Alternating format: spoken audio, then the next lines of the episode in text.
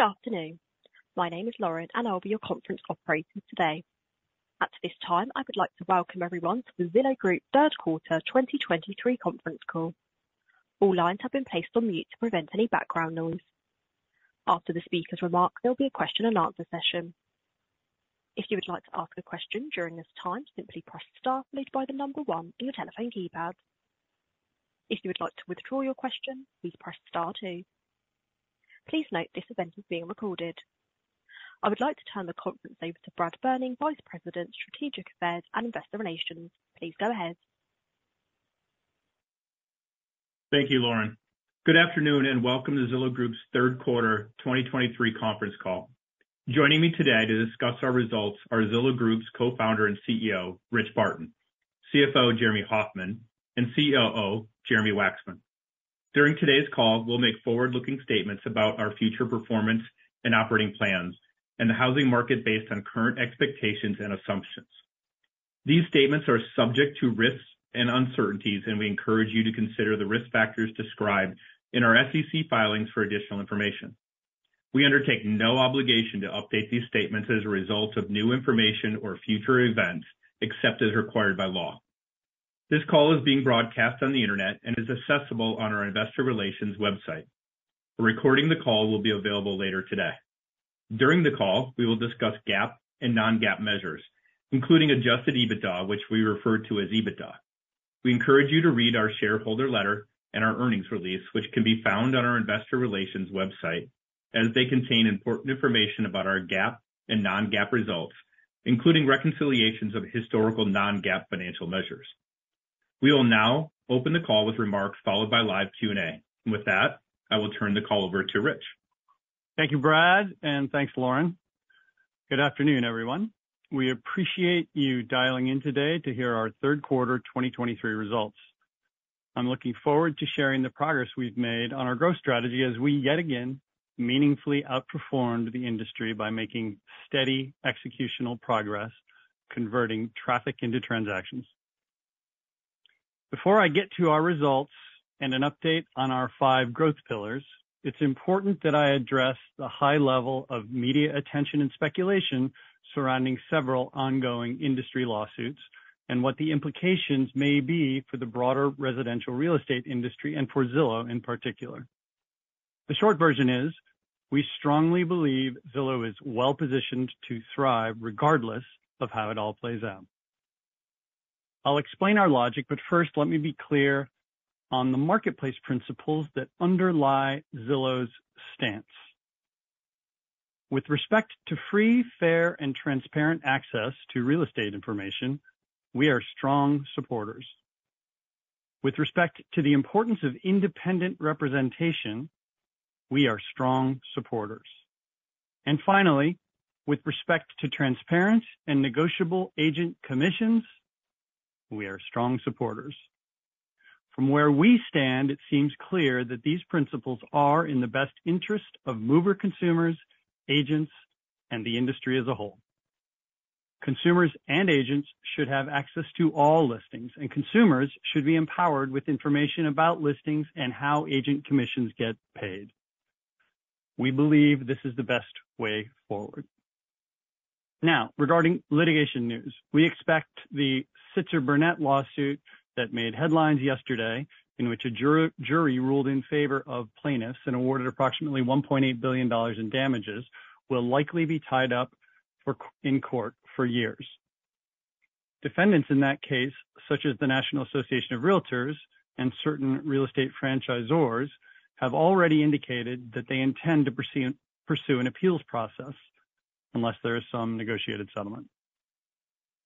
As a reminder to you all, Zillow is not a party to this lawsuit, nor other similar ones. Aside from how long this particular case may take to fully play out, we expect industry changes resulting from this lawsuit, or ones like it, will involve commission transparency and negotiability provisions similar to those seen in several of the settlements plaintiffs entered into with other real estate franchisors in advance of the trial. These industry changes would tend to look like good initial steps at more transparency and education for consumers. In forward-leaning markets that have been exploring changes that result in increased transparency and negotiability, we believe our business thrives. We also believe complete disruption to the existence of buyer's agents is improbable for a few reasons. Why? Because buyer's agents represent the buyer's interest throughout this complex and often intimidating process of purchasing a home. The biggest purchase most people make in their lifetime, for which most people take on huge debt, and which has ended up being, for most homeowners, their largest financial asset. Similar to other infrequent, high complexity, high stakes transactions, independent representation in real estate is important. As an analogy, investment bankers don't represent both the buyer and the seller in an M&A deal because it makes no logical sense that one advisor could effectively represent the best interests of both parties. In fact, dual agency, where the same individual listing agent represents both parties or double-siding, is harmful enough in the real estate transaction that it's already been banned or substantially restricted in eight states in the U.S. Buyers deserve and most need their own independent counsel. And for most buyers, this means a dedicated agent. There is always a DIY or do-it-yourself segment of any industry, and we fully support DIY inside of Zillow today, while knowing via research and experience that for most movers, the stakes are too high for DIY. I'll remind you that Zillow was founded on the first principle of free and fair access to real estate information and listings. We have not wavered. We continue to adhere to this principle and assert our position by advocating and lobbying in favor of more transparency in real estate, the benefits and durability of independent buyer representation, and the importance of transparent and negotiable commissions. We believe change in the industry has has been and will be slow, but will continually bend towards these principles. However, indulging for a moment a future scenario where buyer's agency does go away, we have high confidence that Zillow will remain in a strong position, potentially even stronger. Why? Because then the U.S. market would likely transition to a market structure that we observe in several international geographies, where a very large portal or two offer a pay-to-play, paid inclusion digital listings marketplace.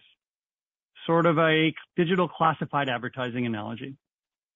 In this scenario, Zillow would be an odds-on favorite to become the leading digital listings marketplace, given our brand, traffic, engagement, and our unique focus on solving movers' real pain points with our software-anchored housing super app vision. If international classifieds markets are any guide, it is also possible that this leads to a larger and more profitable business model for Zillow. Are we advocating for this to happen? No, because we believe pay-to-play marketplace is a step backwards for consumers and the industry as a whole. And we very much like our position and growth plan in a market structure that continually evolves towards our principles of access, independence, and transparency. Let me wrap this section up by reiterating that we have always focused first on delighting the masses with software products that attract users with modest marketing spend. Those who know us well know that over the years, we have exhibited an unusually high degree of business model creativity and innovation as we have figured out how to monetize our incredible user engagement in ways that are a win-win-win. A win for consumers, a win for our partners, and a win for Zillow. This experimentation and innovation has resulted in a revenue roll-up today that features a wide variety of lines of business and monetization models, to the point where revenue derived from buyer agent activity represented less than 50% of our total revenue in Q3. Today, we are focused on delivering the housing super app, a tech-enabled end-to-end platform with products and services that make it easier for people to move. Zillow, the trusted brand and marketplace, will be here to help buyers, sellers, renters, and the industry transact in real estate regardless of how the dollars flow. Now that we've covered what's happening in the industry, I'm excited to share our results with you. You've heard me say many times that 2023 is crucial for Zillow. It's a year of execution. as we prepare to scale in 2024 and 2025. We're very pleased with what we've accomplished to date. We again delivered strong relative outperformance compared to total industry transaction dollar volumes. We reported better than expected and continued positive revenue growth of $496 million in Q3, up 3% year-over-year. Residential revenue of $362 million declined by only 3% year-over-year, while the broader market declined by 14%, meaning Zillow outperformed the industry by 1,100 basis points. This quarter now marks the fourth straight quarter of meaningful outperformance versus the industry. Our ongoing efforts to improve our customer funnel, capture more demand, and connect more of that demand to our partner network continue to pay dividends for our performance. A contributor to our outperformance was a great quarter in our rentals marketplace. Driven by increased traffic and listing growth in both multi and single family, we reported $99 million in revenue in rentals this quarter, up 34% year-over-year. We remain the number one most visited rentals platform, according to Comscore, with average monthly rental unique visitors up double digits year-over-year in Q3. We believe this positions us well for future revenue growth. We're also making excellent progress in mortgages, growing our purchase mortgage originations business by 88% year-over-year, even as mortgage rates hit 20-year highs. Our core business continues to demonstrate healthy top-of-funnel demand, driven by our powerful brand. With 224 million average monthly unique users in the third quarter, our overall leading traffic is double that of our next competitor. In a nod to our broad awareness and trust, more than 80% of our users come to us organically, directly, and for free, and less than 5% of our users come from paid SEM and digital acquisition. Our great product, respected brand, and large audience are a meaningful strategic advantage for Zillow. This is the foundation upon which we invest in and build out our growth pillars, all of which are focused on increasing conversion by simplifying, digitizing, and integrating the complex, scary, and expensive real estate transaction. Real customer problems that we are solving with great software and great partners.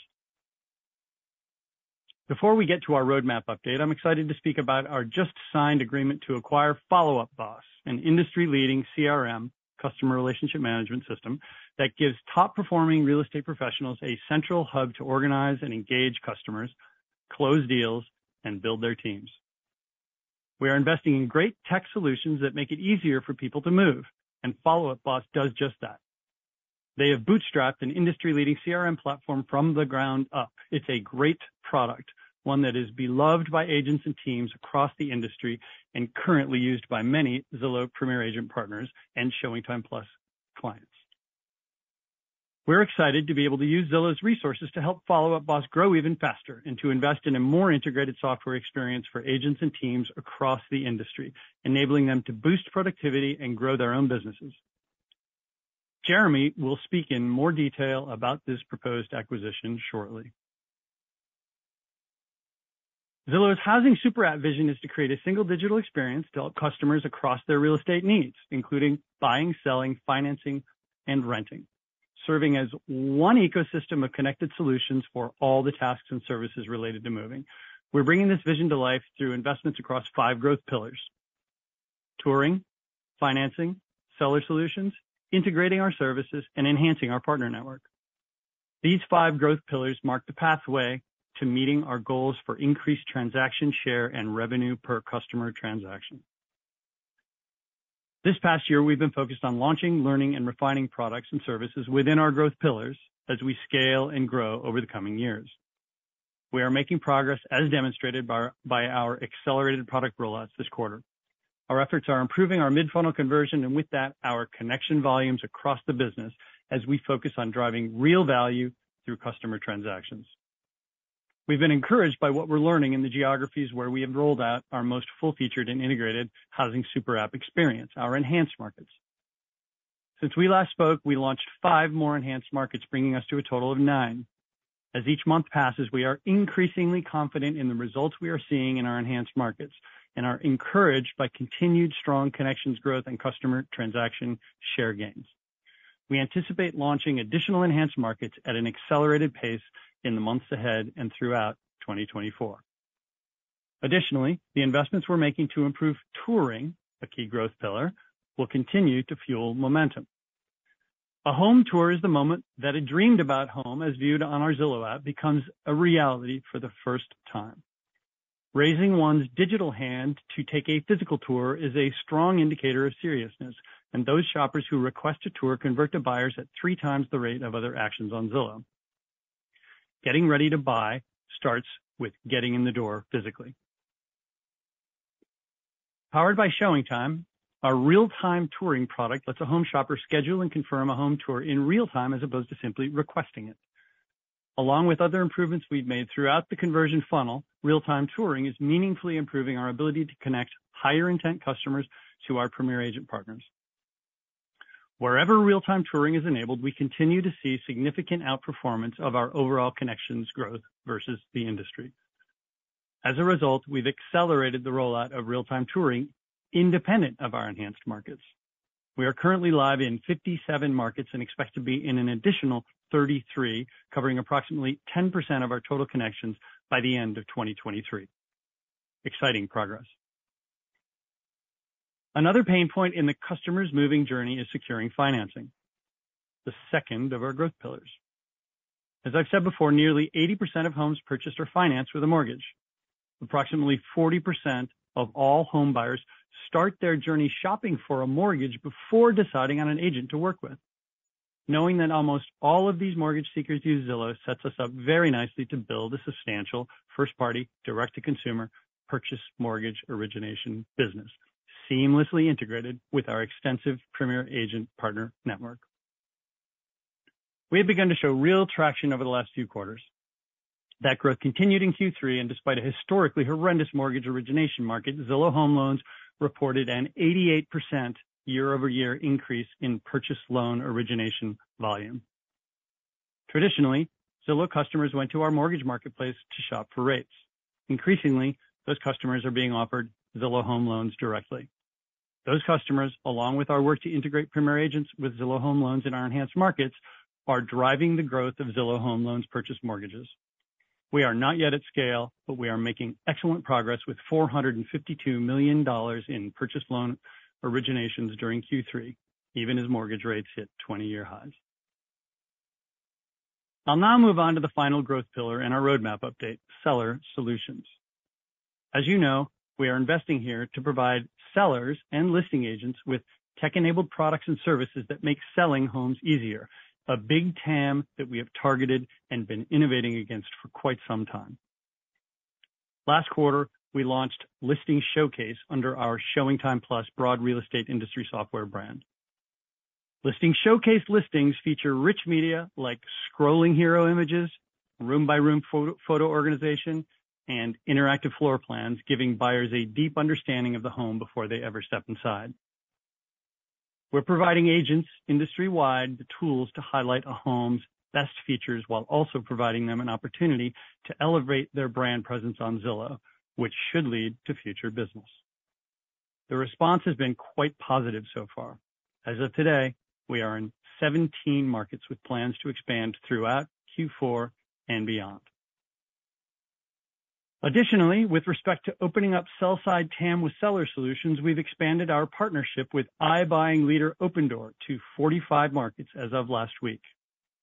In these markets, home sellers who start their journey on Zillow can simultaneously request a cash offer from Opendoor, as well as an estimate of what their home could sell for on the open market with a local Zillow Premier Agent partner.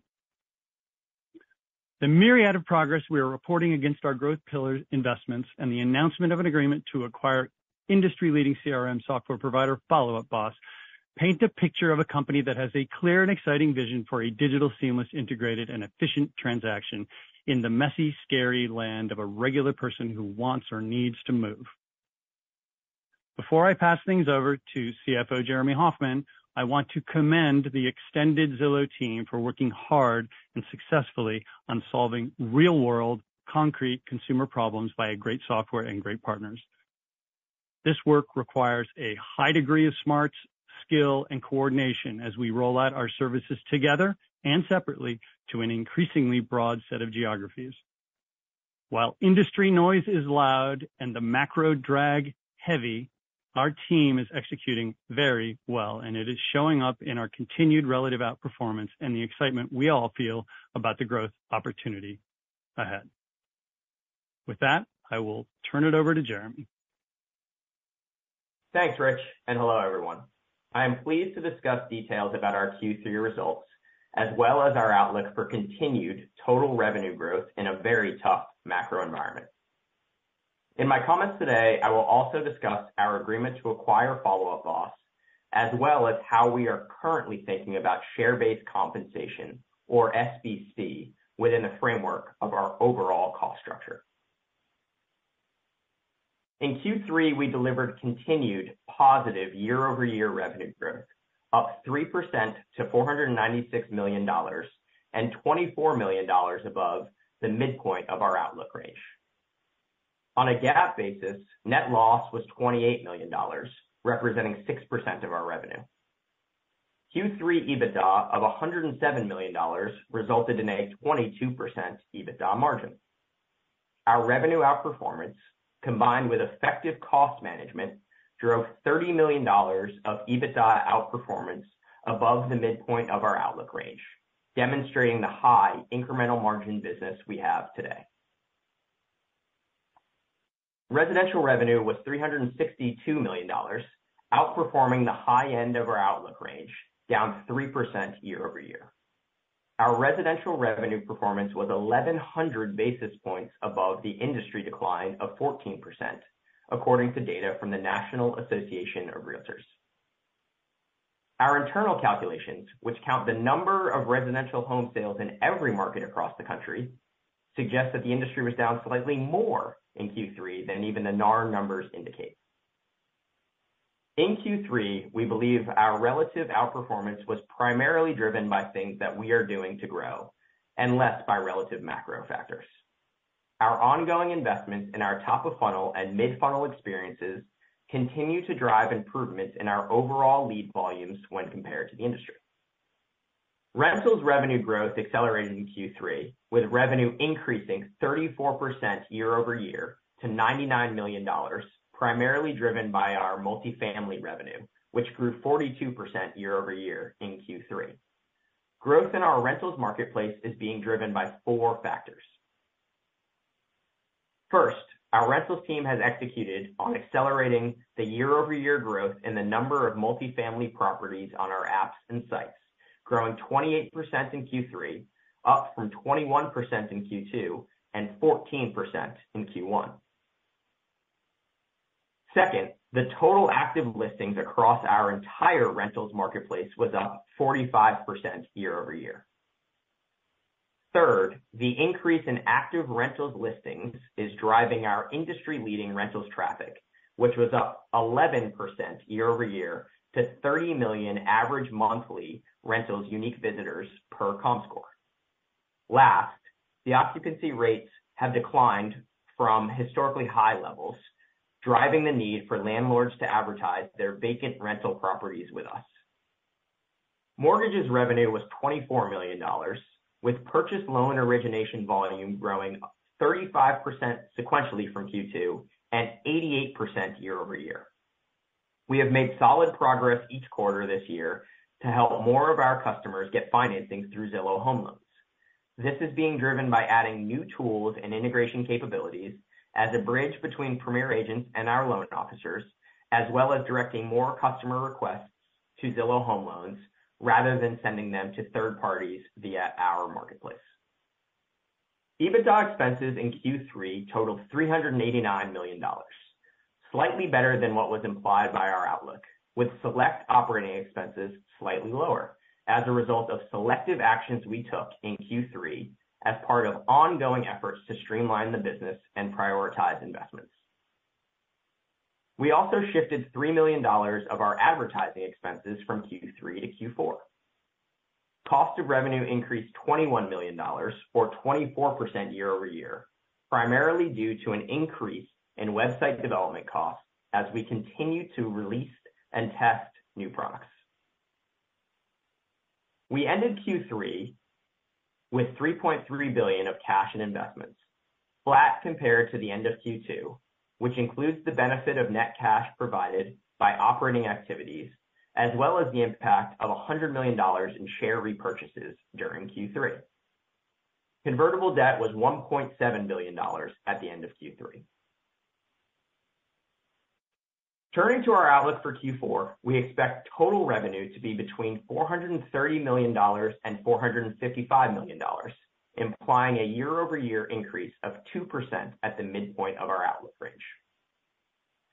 This compares to our estimate for an existing home industry transaction dollar decline between 8% and 13% year-over-year in Q4.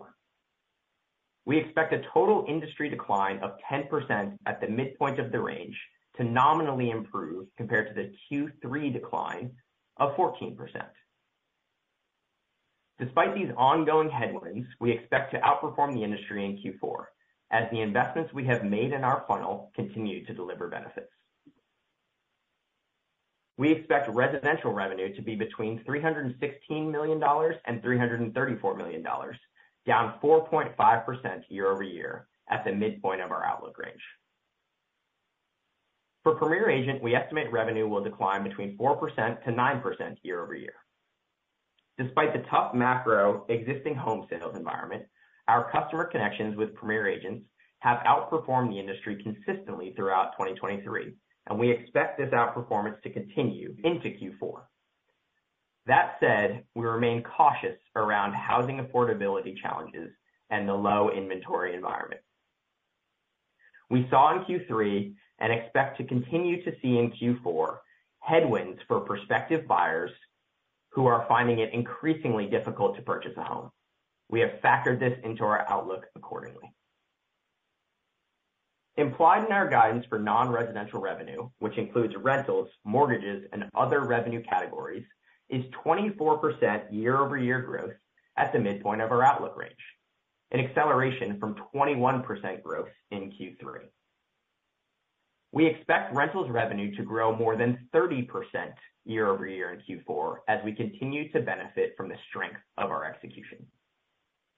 We also expect positive growth in mortgages revenue year-over-year in Q4 as we lap the refinance activity of a year ago and begin to scale the internalization of our marketplace leads. For Q4, we expect EBITDA to be between $40 million and $60 million, implying an 11% margin at the midpoint of our outlook range. We expect EBITDA to be down sequentially from Q3 due to seasonality of revenue. Excluding the impact of the timing of $3 million of advertising expenses that moved from Q3 to Q4, we expect EBITDA expenses to be relatively flat sequentially. We have made reductions in fixed costs during Q3 that will flow into Q4, that we are reinvesting into revenue-producing variable headcount as we see increased traction across our business. We expect to continue to hire loan officers as we accelerate the pace of our Enhanced Markets rollout into 2024. We also expect to hire salespeople for Listing Showcase as we expand the product to more markets heading into 2024. One item that we have not included in our outlook for Q4 is a potential one-time charge related to a lease agreement amendment we recently signed to reduce our Seattle office space. We estimate that we will record a one-time charge of $15 million included in EBITDA, if and when the landlord exercises their partial termination option, which we believe likely in either Q4 or Q1 2024. Excluding the impact of that one-time charge, if the partial termination option is exercised in Q4 this year, we estimate that our 2024 facilities costs would decrease by $10 million, and we would release an estimated $39 million in EBITDA expenses in total over the remaining life of the Seattle lease, which more than makes up for the one-time hit to our EBITDA. Now on to the announcement we made to acquire Follow Up Boss, an industry-leading customer relationship management system for real estate professionals. We are excited about Follow Up Boss for a number of reasons. First, they have been a key integration partner of ours for a long time, and the product is beloved by the broader real estate industry and many of our Zillow Premier Agent partners. Follow Up Boss has grown its revenue more than 40% on average annually over the last four years, primarily by word-of-mouth marketing with no meaningful outbound sales effort. This type of growth is quite a feat in any market environment, and even more impressive in a housing market that is down nearly 20% since 2019. Further, the business has been profitable and growing for the last 11 years and is expected to grow more than 20% in 2023. Similar to our acquisition of ShowingTime in 2021, Follow Up Boss gives agents across the industry a tech-enabled solution that allows them to focus on what they do best, delivering great experiences to customers.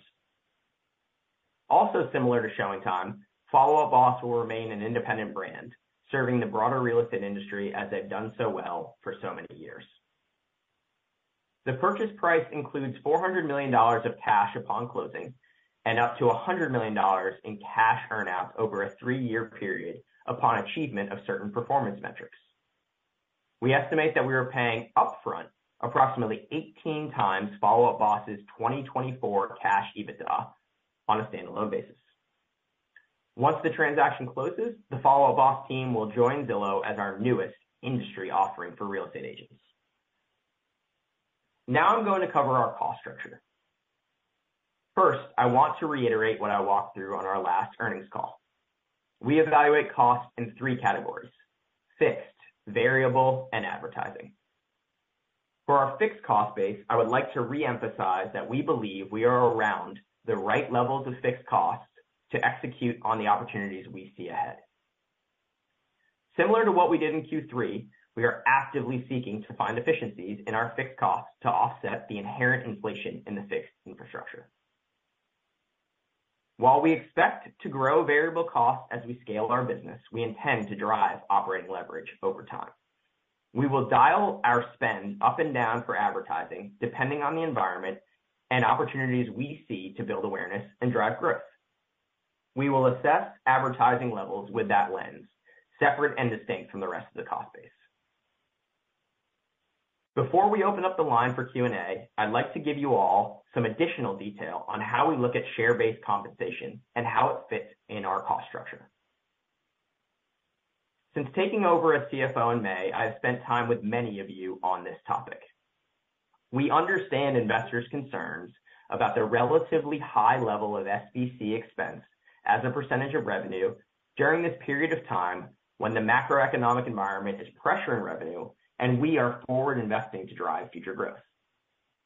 Historically, SBC represents a meaningful portion of compensation for many of our employees, and we give employees the choice of selecting RSUs or option awards each year. However, we see SBC as an expense that should be leverageable on a per employee basis as we grow revenue. Going forward, it is important to note that approximately 90% of our current SBC expense is related to fixed cost employees. If you model our fixed and variable EBITDA costs that we provided last quarter, plus an assumption for marketing while holding SBC expense flat per headcount, you will see we can be a GAAP profitable company over time as we drive revenue growth. In addition to monitoring our SBC expense, we also focus on our share dilution related to employee equity awards. Since 2018, we have granted an average annual net share dilution of 3.2%, while the realized annual net dilution for employee equity awards has averaged 2.5%. More recently, the August 2022 retention grants, combined with the annual grant issued in 2022, drove annual granted net dilution of 5.2%, while the realized annual net dilution was just 2% that same year. With all that said, we want to reiterate that becoming a GAAP profitable company over time is important to us. To get there, we expect to get leverage from our SBC expense as we grow revenue. To close, I'll reiterate what you have heard from us before. 2022 was a year where we re-strategized and reorganized around our housing super app vision. 2023 is a year for us to release new products and test in various markets, setting us up for further scaling in 2024 and 2025. We are three quarters through the year and are pleased with how we are progressing. And with that, operator, we'll open up the line for questions. Thank you. If you would like to ask a question, then please press star followed by one on your telephone keypad. To withdraw your question, please press star followed by two. Please also ensure that your phone is unmuted locally. As a reminder, that is star followed by one to ask a question. Our first question comes from Brad Erickson from RBC. Brad, please go ahead. Yeah, thanks. Good afternoon. Um, so one for Rich first. Uh, appreciate the thoughts about the lawsuits and potential changes going on in the industry. Um, maybe if we could talk through an outcome where the buyer's agent remains, but commissions get pressured more significantly. Maybe talk about some of the effects and impacts the business might see under that scenario. And then I have a follow-up for Jeremy, if I could. Thanks. Okay. Hey, Brad. Yeah, thanks. So kind of the middle path scenario. Um, So why don't I try to do a little bit more free-form restatement of what I said in my scripted comments first, Brad, and kind of set the answer up, and then I might toss it over to Jeremy Wacksman to answer your middle path uh, question specifically, which we feel good about our position as a as as in the middle path scenario. Um but overall, I just want to reiterate that our kind of the short version of what, how we think this plays out and any changes that might come, is that we're positioned really, really well for all weather. Uh, okay? And that is based on some fundamental marketplace principles that we believe in. One, free and fair, transparent access to real estate information and listings. That is how we were founded. Turn on the lights. We believe a well-lit game is cleaner and more equitable. Um, the second principle is independent representation. People deserve and need independent representation. We've seen double-siding in the industry, which is clearly a conflict and is in at certain times more expensive uh, uh, uh, for for the to the transaction. Um, we do support DIY, the people who want to do DIY, and we have a pretty healthy DIY physical marketplace. Um, but in most instances, movers want and need counsel, and we think that takes the form of a buyer's agent. And then finally, transparency and negotiability of commissions, which some markets have been moving towards, and we think other markets are gonna begin to move more quickly towards because of these these legal actions. Um, you know, so how will this play out? I said this already. It's likely to... The legal process is likely to take years. It's highly complex. It's politically fraught. There are millions of potential employees and people affected in every state. As I just said, I think the industry will move quickly towards these more uh transparent and negotiable uh um uh rules that we have begun to see in several markets. I think we'll see that um uh uh more quickly. Um but I guess I would say we don't believe that this this scenario, the the most radical path, Uh, the complete disruption of the existence of a buyer's agent, we believe it's improbable. Um, and I guess I would say mostly because consumers really want and need and deserve representation, but I've been through that. Okay, but entertain the notion where it does happen. All right, we think what happens is listings marketplaces fragment, uh, and we switch to a much more pay-to-play model, like we see in some international geographies. We look more like a pay-to-play, pay for enhanced uh, uh, uh, merchandising, um, kind of like digital classifieds. Um, if you think about that scenario, who's set up to do well? Who's set up to do well is who has the biggest audience, the best, most trusted brand, the most information, um, you know, and Zillow is in a really good position there. We've observed in those international markets, this friction fee on the transaction is actually higher than we see in the commission world in the U.S. Um, it is actually a more opaque, more fragmented, and therefore, um, uh, an opportunity for more profit exists, and that is what we've seen in international markets. And so it's possible it could be even better economics. But we don't like that. We think it's bad for consumers. We think it's less efficient. We think it's less fair. We think it's more expensive. Um, I'll begin my wrap-up, and hand it over to Wacksman by saying that I I made a I made a point. I don't know if Jeremy Hofmann reiterated it, but I made a point that we are a really well-diversified business now business now and getting even uh even more diversified. Um rentals, mortgages, real estate software, new construction, um, Showcase, these are all growers. For, you know, Follow Up Boss, we will add to this. These are all growers, all big TAMs, and now account together for the majority of our revenues. So I guess, you know, in the end, the consumer is our North Star. That has served us really, really well so far. Um, you know, having engaged customers and solving real problems with software and partners means that we are really well insulated, regardless of how the dollars end up flowing. So sorry to bore you with all that again, but I thought I'd get it out. Let's talk about the middle path, though. Jeremy Wacksman, you maybe wanna give me a little relief? Yeah, happy to. Yeah, thanks, Brad. I mean, in a world where there are fewer dollars to go around, I mean, I think similar to what Rich said, we feel really well positioned, and we love our strategy. And I think the investments that we are making in tech and in uh, the transaction itself and helping more customers um, becomes even more valuable for the most productive agents. You know, as a reminder, our strategy is to partner with the best teams and agents, and as such, our partner base are those that are likely gonna gain share from the part-time or the less productive and effective agents and the participants in the marketplace that might find themselves even more challenged in a world like that. And then it's to hand those partners higher intent customers, right? Rich talked a lot about our super app strategy. That is about driving higher intent, higher quality customers, buyers and sellers, um, in the process of transacting to those partners, right? And so touring, our financing experiences, our seller services are all doing that, and then helping those partners become more productive, close more deals, and be able to be more efficient, um, in a world, you know, powered by software. So, you know, we get pretty excited about the value and services we provide, and if there's a void in the industry because the dollars are challenged and the other providers are challenged, we get excited about our ability to fill that because we feel really confident the partner strategy we have would really grab share here. Thanks, guys. Helpful. Thanks, sir.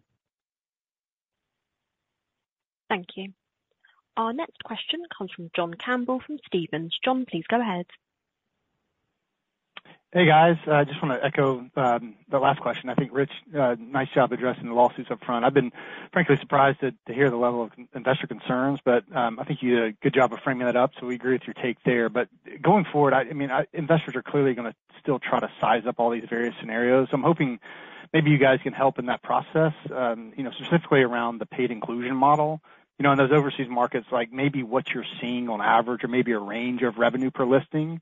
And then I know with your current listings today, uh, Rich, you did say it's gonna be kind of fragmented potentially, but if you look at just your all-in listings today, what that looks like today, I know, you know, with a with a trough kind of inventory environment, like, it's probably a little bit lighter than it's been in the past. So maybe talk about what it is today and maybe what it looked like, I don't know, five, six, seven years ago. Uh, okay. Uh, sure, sure, John. Um, why don't I why don't I why don't we help me out, Jeremy and Jeremy, um, if I if I mess up, why don't I start with the second part, the listings question? Um, you know, for all its warts and flaws and all the complaints we make, the MLS cooperative, at least the way it's worked in the past, maybe it doesn't work this way going forward, but at least the way it's worked in the past, it's offered up a really good level playing field, you know, relatively level playing field, equal access, uh, transparent marketplace for us to access kind of for sale by agent listings in the marketplace. And so, uh, because we're connected to these MLSs, we have a full view of the for sale inventory in the market, and ever since we have had MLS listings, that hasn't, that hasn't changed over time. On top of all of that, let's call it commodity listings information that we have, we add to it a whole bunch of non-commodity listings information in the form of for sale by owners that are oftentimes proprietary to our sites, uh, and in different markets, as well as a quite a number, a large number of rental listings that oftentimes are unique to our market, marketplace. Uh, and so combined, that alloy creates a relatively unique listings asset that is only strengthening over time.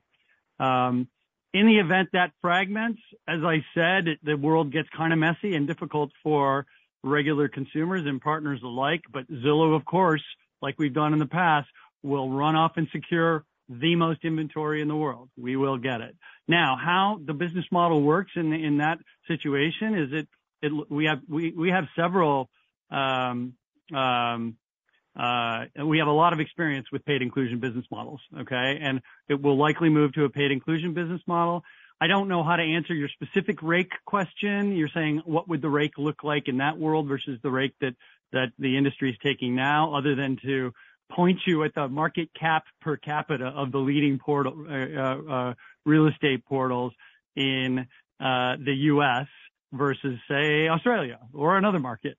And you'll see pretty quickly that the amount of value, at least in the form of market cap, that's being captured by those companies, is meaningfully higher than what we've been able to achieve as the leading portal here in the U.S. We see that uh as obviously as potential upside, but once again, um we we want to monetize in this industry in a way that is win-win-win. We want to a win for consumers, we want to win for our partners, and we want to win for ourselves. We think the most durable business model is where all three of those parties win. Did I leave anything out, y'all? Yeah, I mean, it's Jeremy Hofmann. I'll just layer on, Rich. You know, the hard part is building the unique content that we've built over time. So that's a combination of for sale listings, new construction listings, rentals listings, for sale by owner listings. That's the really hard part. That's what we've been after for 15, 16, 17 years.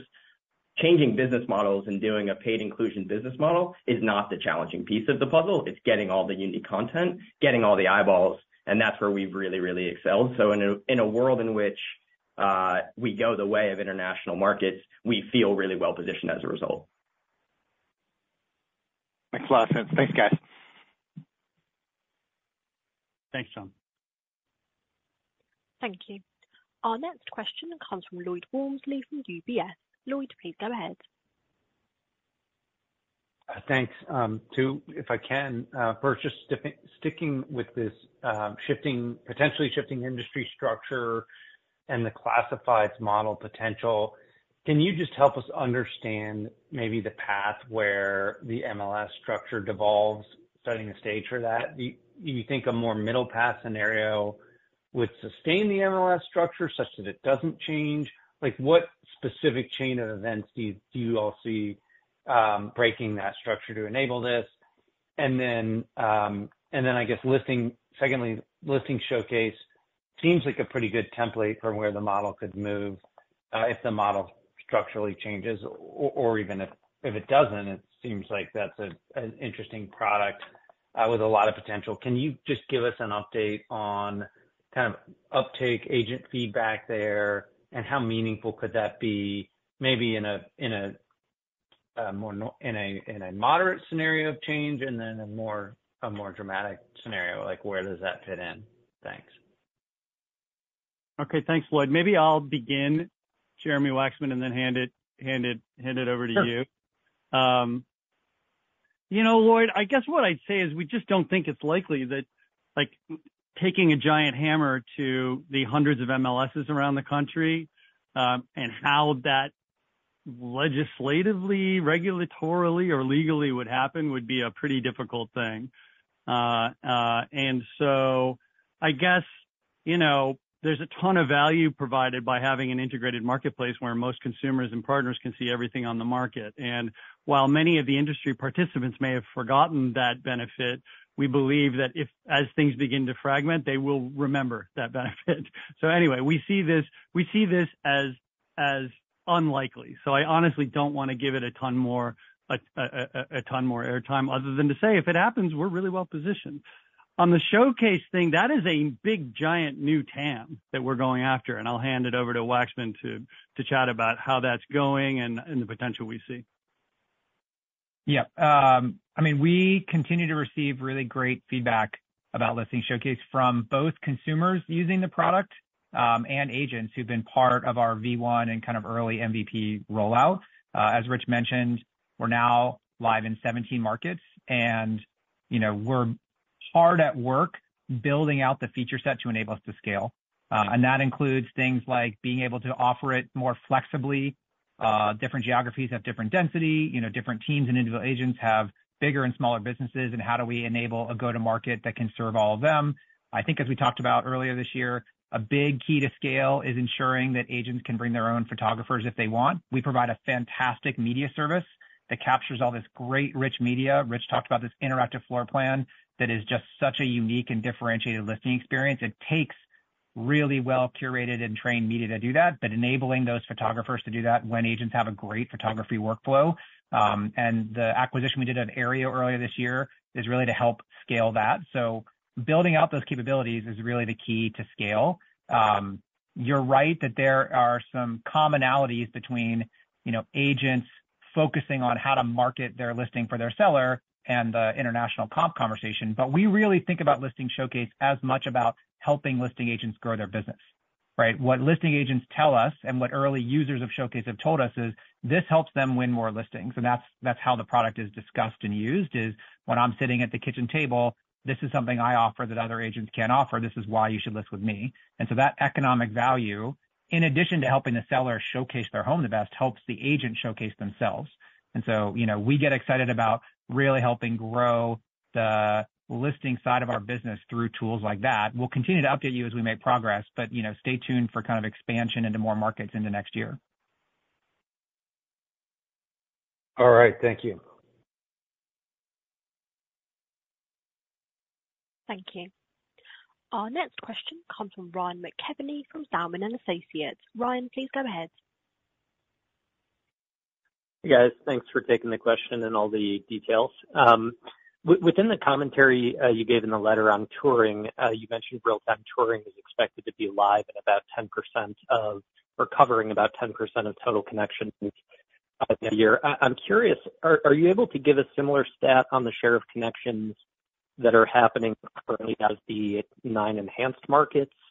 Um, you know, I assume similarly, a small piece of the pie that are enhanced at this point. Um, but any specifics you can share on that? Ryan, just to make sure you the question you're asking is, how much of our enhanced markets is in the connections are in Real-Time Touring? Uh, more so just uh, kind of how much coverage are the enhanced markets today of the total pie? You know, you're talking about accelerating the growth, meaning opening up more enhanced markets in 4Q and into 2024. And I'm just trying to think about, you know, almost like how low is the base today in terms of the enhanced markets, you know, to think about the opportunity going forward to to expand that.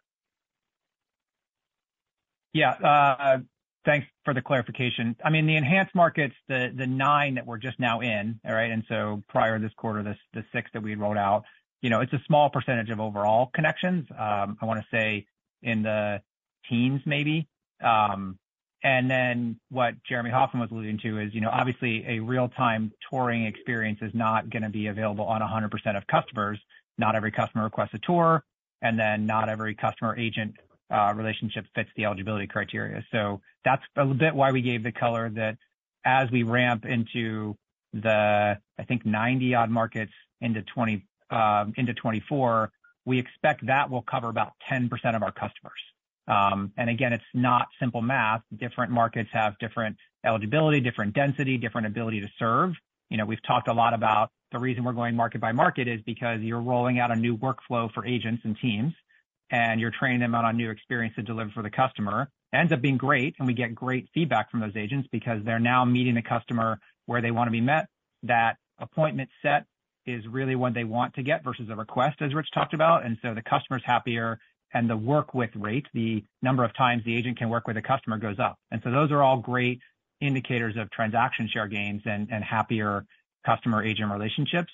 Um, But it's not just this linear path of, you know, light it up on more pages on on the website. It is kind of market by market.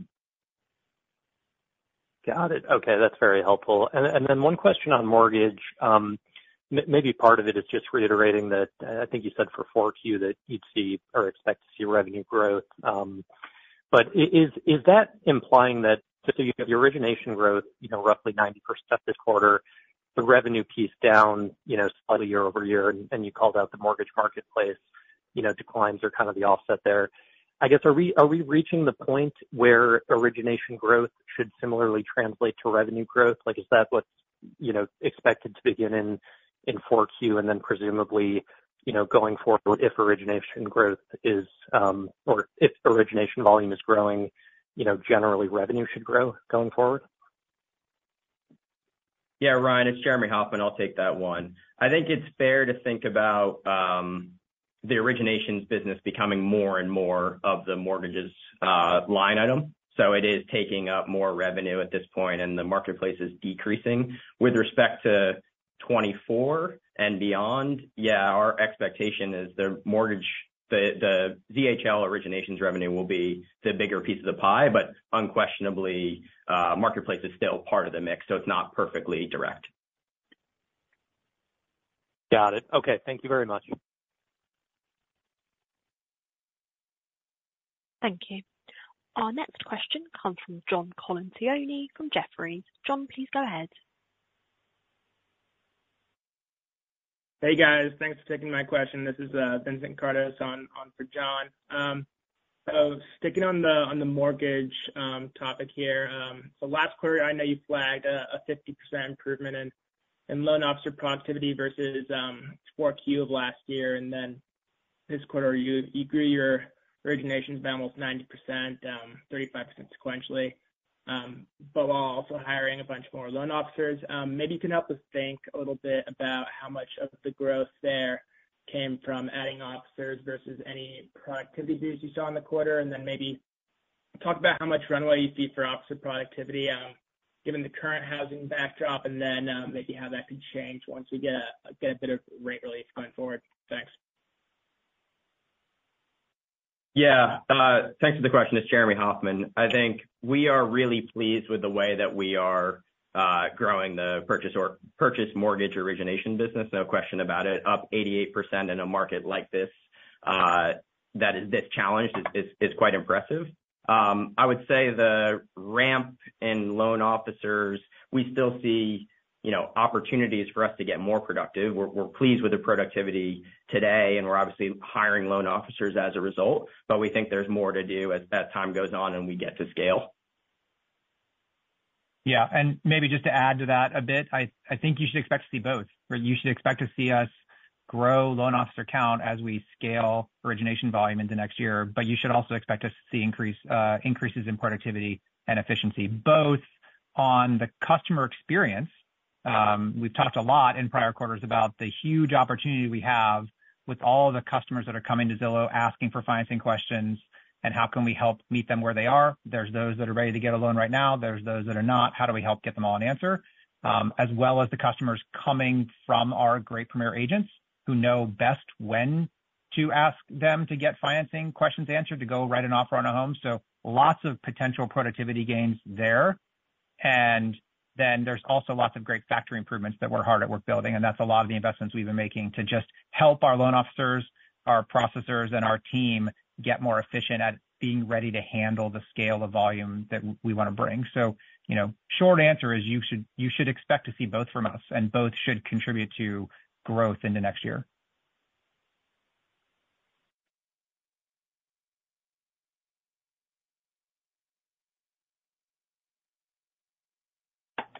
Awesome. Thanks, guys.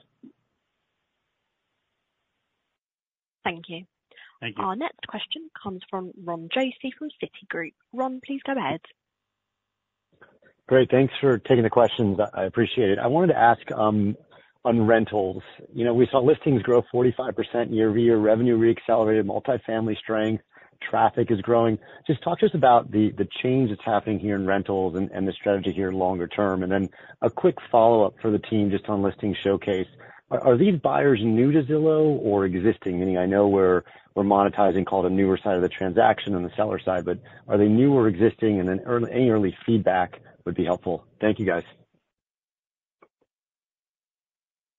Yeah. Thanks, Ron. It's Jeremy Hofmann. I'll start on uh, the rentals. Yeah, we're really pleased, uh, and I'll let Jeremy Wacksman hit more of it, but up 34% uh, year-over-year this quarter, up 42% in multifamily. And yeah, it's, you know, executing on all cylinders. So multifamily properties were up 28% in Q3. Total active listings across both multifamily and single family, up 45% year-over-year. And then obviously, the traffic continues to be really strong. We're industry leading there and grew uh, double digits there. So we're really, really happy with how we're executing. And like I said in my prepared remarks, we expect 30%+ plus growth in Q4 there, too. Um, so Jeremy, anything else you want to add there? No, I think that's right. I think it's, you know, you hit it earlier, too, the largest and most engaged audience using great products and services across both multi and single family listings. Um, you know, some macro help in terms of um, occupancy rates decreasing and more supply in the market means the advertisers, you know, need our high quality customers. And so you're seeing the team execute to drive a lot of revenue growth there across uh across the marketplace as a whole. And we get really excited about that growth continuing. You know, and again, the rentals business, great business, fast-growing business, bigger part of our business, as Rich talked about, but also incredibly strategic as half of those renters are thinking about buying, and half of those renters are, you know, some of the most affordability challenged first-time home buyers, that'll be ready for ZHL and our great PA someday as the macro normalizes there. So incredibly great business, growing really fast, teams executing really well and super strategic for us long term. Um, and then on Showcase, you know, how many advertisers or uh, agents, I think, was your question? How many agents are incremental? I mean, it's a mix, um, and intentionally so. Uh, and I think as we scale it beyond the initial markets, um, we expect to see that, you know, it'll be interesting to learn how that mix pans out. You can imagine, similar to our overall strategy, when Listing Showcase helps great agents and teams grow their business, and it's a business growth driver for them, you find teams that look like our great Premier agents today that want to use it, but you also find new customers who were less interested in the products that Premier Agent has to offer, really interested in using Listing Showcase as a way to grow their business. Um, so we're pleased with the early mix. It wasn't. There's not any sort of intentional target there. For us, it's really more about learning with partners, this early MVP and V1 as we're building V2 and getting ready for scale. Great. Thanks, guys. Appreciate it. Thanks, Ron. Thank you. Our final question comes from Tom Champion from Piper Sandler. Tom, please go ahead. Good afternoon, Rich or Jeremy. I'm curious if you could talk about uh any any changes or updated thoughts on the competition. Um, how do you think about UV growth at Homes.com? And then maybe for Jeremy Hofmann, um, really appreciate the comments on the cost structure. Very helpful. Uh, just curious if you could talk a little bit about your thoughts around headcount growth uh, into next year. Thank you. Hey, Ron. Um, you know, we're not seeing any impact really from the uh the noise out there, you know, other than posting great results um, and making great progress against our growth pillars, as we've been chatting about on this call. You know, I think the way we inoculate ourselves from having to, to over-focus on competition is by really focusing on building awesome software for our users and our customers and our partners. You know, software that solves real customer pain points, you know, like the interactive floor plans and 3D virtual walkthroughs and real-time booking, and a common app for rental applications and and more. And we are actually adding Follow Up Boss now, which is really quite a beloved CRM uh, in the with with a lot of customers in the agent space. So we believe that the way we win long term really is by creating, integrating seamlessly and creating this super app for customers and a super app for our partners. We like that it's hard. We like that it takes kind of mad software skills to do it. It's worked well. Focusing on this has worked well for us so far. We've cited a bunch of data on that, but not only do we have the biggest, most engaged audience, but 80% of it comes to us directly. Um, we anticipate that will continue to work. Uh, maybe I'll throw Um, to Jeremy Hofmann that that last question, and then and then we'll close. Thanks, Ron. Yeah. Yeah, and just on the cost structure, I think just reiterate what I said before, no specific guidance around 2024, but we do feel like we are, you know, at around the right levels of fixed costs uh, for the opportunities we see ahead, and then variable costs will grow. Uh, as we grow revenue, and we'll look for uh, you know, operational efficiencies Uh, along the way, but feel really good about what we're investing against, and then also the long-term uh, margin profile of the things that we're investing against. Uh, and then beyond that, just reiterating that, you know, marketing is a different line item for us and one that we'll assess based on growth opportunities, but overarchingly feeling quite good about the cost structure. Thank you both.